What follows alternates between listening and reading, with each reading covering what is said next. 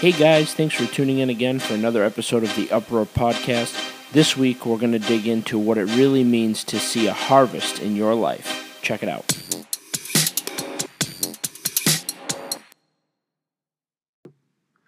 We didn't start an uproar, we're just keeping it going. And ultimately, that's the call of every single quick Christian.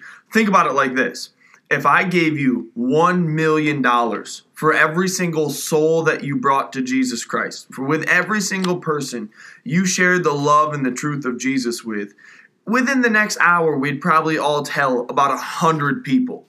Or even think about it like this if you knew Jesus was coming back this coming Sunday, you would tell at least a hundred people that he was coming and they needed to get right because you'd have an urgency in your heart. We already talked about urgency a few weeks ago. But I really believe that our motivations and our focus is wrong.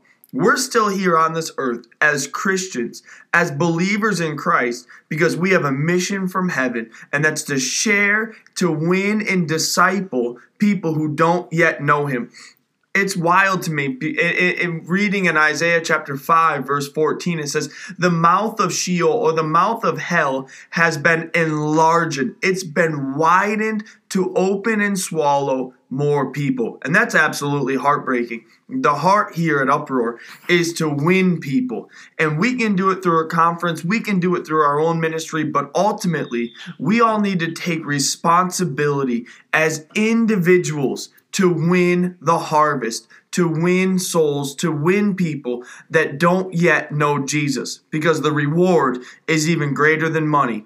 It's an eternity they get to spend with Jesus.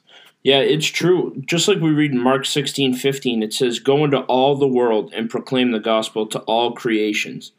But people make this such a broad statement because they want to be able to put it off. They want to say, you know, well, when I get to that platform, then I'm really going to be effective and I'm going to preach loud and I'm going to tell everyone about Jesus once I reach that level. Or when a door opens for me that I can gain access to a pulpit, then I'll be able to be effective and talk for Jesus.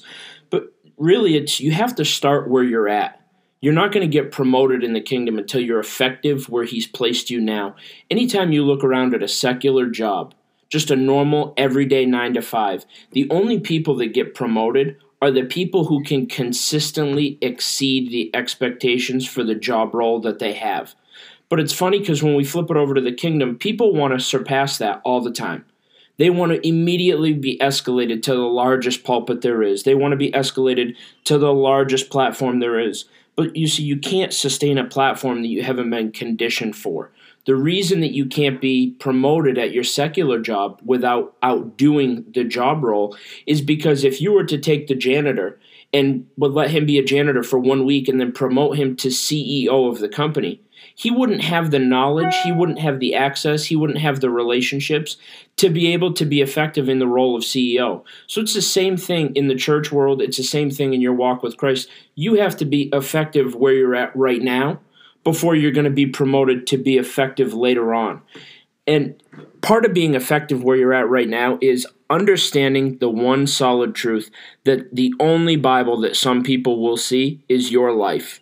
Paul paints a great picture of that when he's talking to the church at Corinth in 1 Corinthians 11:1. He said, "Imitate me just as I imitate Christ."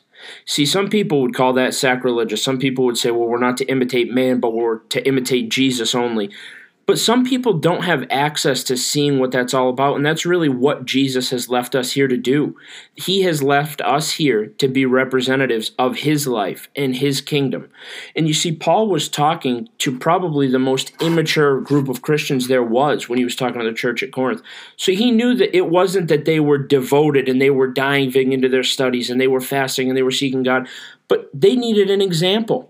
So he said, I'm willing to set the bar as that example. Imitate me as I imitate Christ. Sometimes it's not as easy as just telling someone who gets saved, now follow Jesus, and then leaving them alone to fend for themselves. It's not always going to be the dramatic, immediate conversion. But in order to see a true harvest in someone's life that you've been seeding into, you have to be able to set the example for them of what that actually looks like walked out.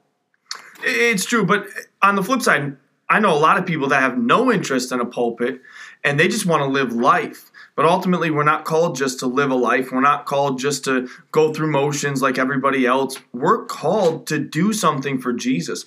All of our gifts, all of our talents, all of our abilities are to win souls, is to bring attention and to bring glory to Jesus. And that's what it's about. So many times we get so mixed up in the other things, or we get mixed up in our fear, we get mixed up, when in reality, if we could just focus on what's important to Jesus, and that was people. Man, Jesus left heaven to come to earth because he loves people. And our heart needs to match that. Our heart has to be moved with with compassion. That's what moved Jesus' heart the, the Bible says that he was moved with compassion when he saw that they were lost. And that's the deal. Many of us don't have compassion. We have fear. We need to have compassion far outweigh our fear to share the truth and the love of Jesus with the people that we've been called to reach. 2 Peter 1 5 shows us one very sobering truth. It takes more than just faith to be effective in the kingdom of God. It says, for this very reason, make every effort to supplement your faith with virtue, virtue with knowledge, knowledge with self control, self control with steadfast, steadfast with godliness, godliness with brotherly affection, and brotherly affection with love. You see, that's where it all stems from today.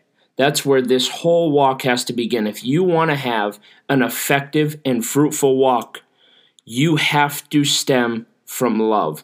You will not share the gospel with someone you don't know if you don't truly have a love for people.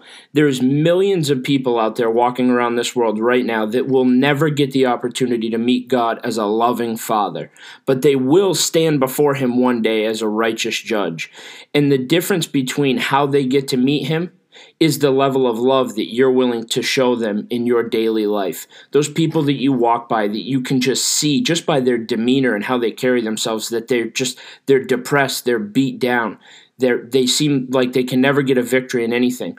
Will you take the time to share Jesus with those people, to show them that you do have the one true answer, the one true way to never ending victory? Or are you just going to do what most people will do and just keep on walking by and carrying your own life and saying, well, as long as I live right and I make it to heaven, that's all that matters? But you see, we've, called, we've been called to more than that. We're called to more than just making it to heaven. If we were only supposed to go to heaven as soon as we get saved, we would drop dead right there. But I believe that we've got a generation of people coming up underneath of us that don't care what people think. They don't care what it looks like to the outside world, but they truly care about seeing their friends saved, set free, and set on the path to heaven. And to continue that, so many times we try to play God by determining who would who would receive the message. Do you think that it, to the common man, and right after Jesus had been crucified, that Paul would have been one they thought would be saved? Yeah. No, never. But oftentimes we try to play God by determining, well, they'd never accept Jesus. They'd never live for Jesus. We don't have that right. We don't have that ability. Our call is to share the love of Jesus with every single person, to share the truth of Jesus with every single person. Mm-hmm. Not just the ones we're close with, not just the ones we like, but even the ones that are quote unquote the worst. Uh, like if you could hear some testimonies of people, you could recognize that it's often the worst. Because what I found is the worst, quote unquote, are just those who are looking the hardest. Every single sinner is looking for truth. They're looking for satisfaction. They're looking for love. And you have that truth, love, and satisfaction inside of Jesus that they're searching for. I want to challenge you to be the one to share that truth.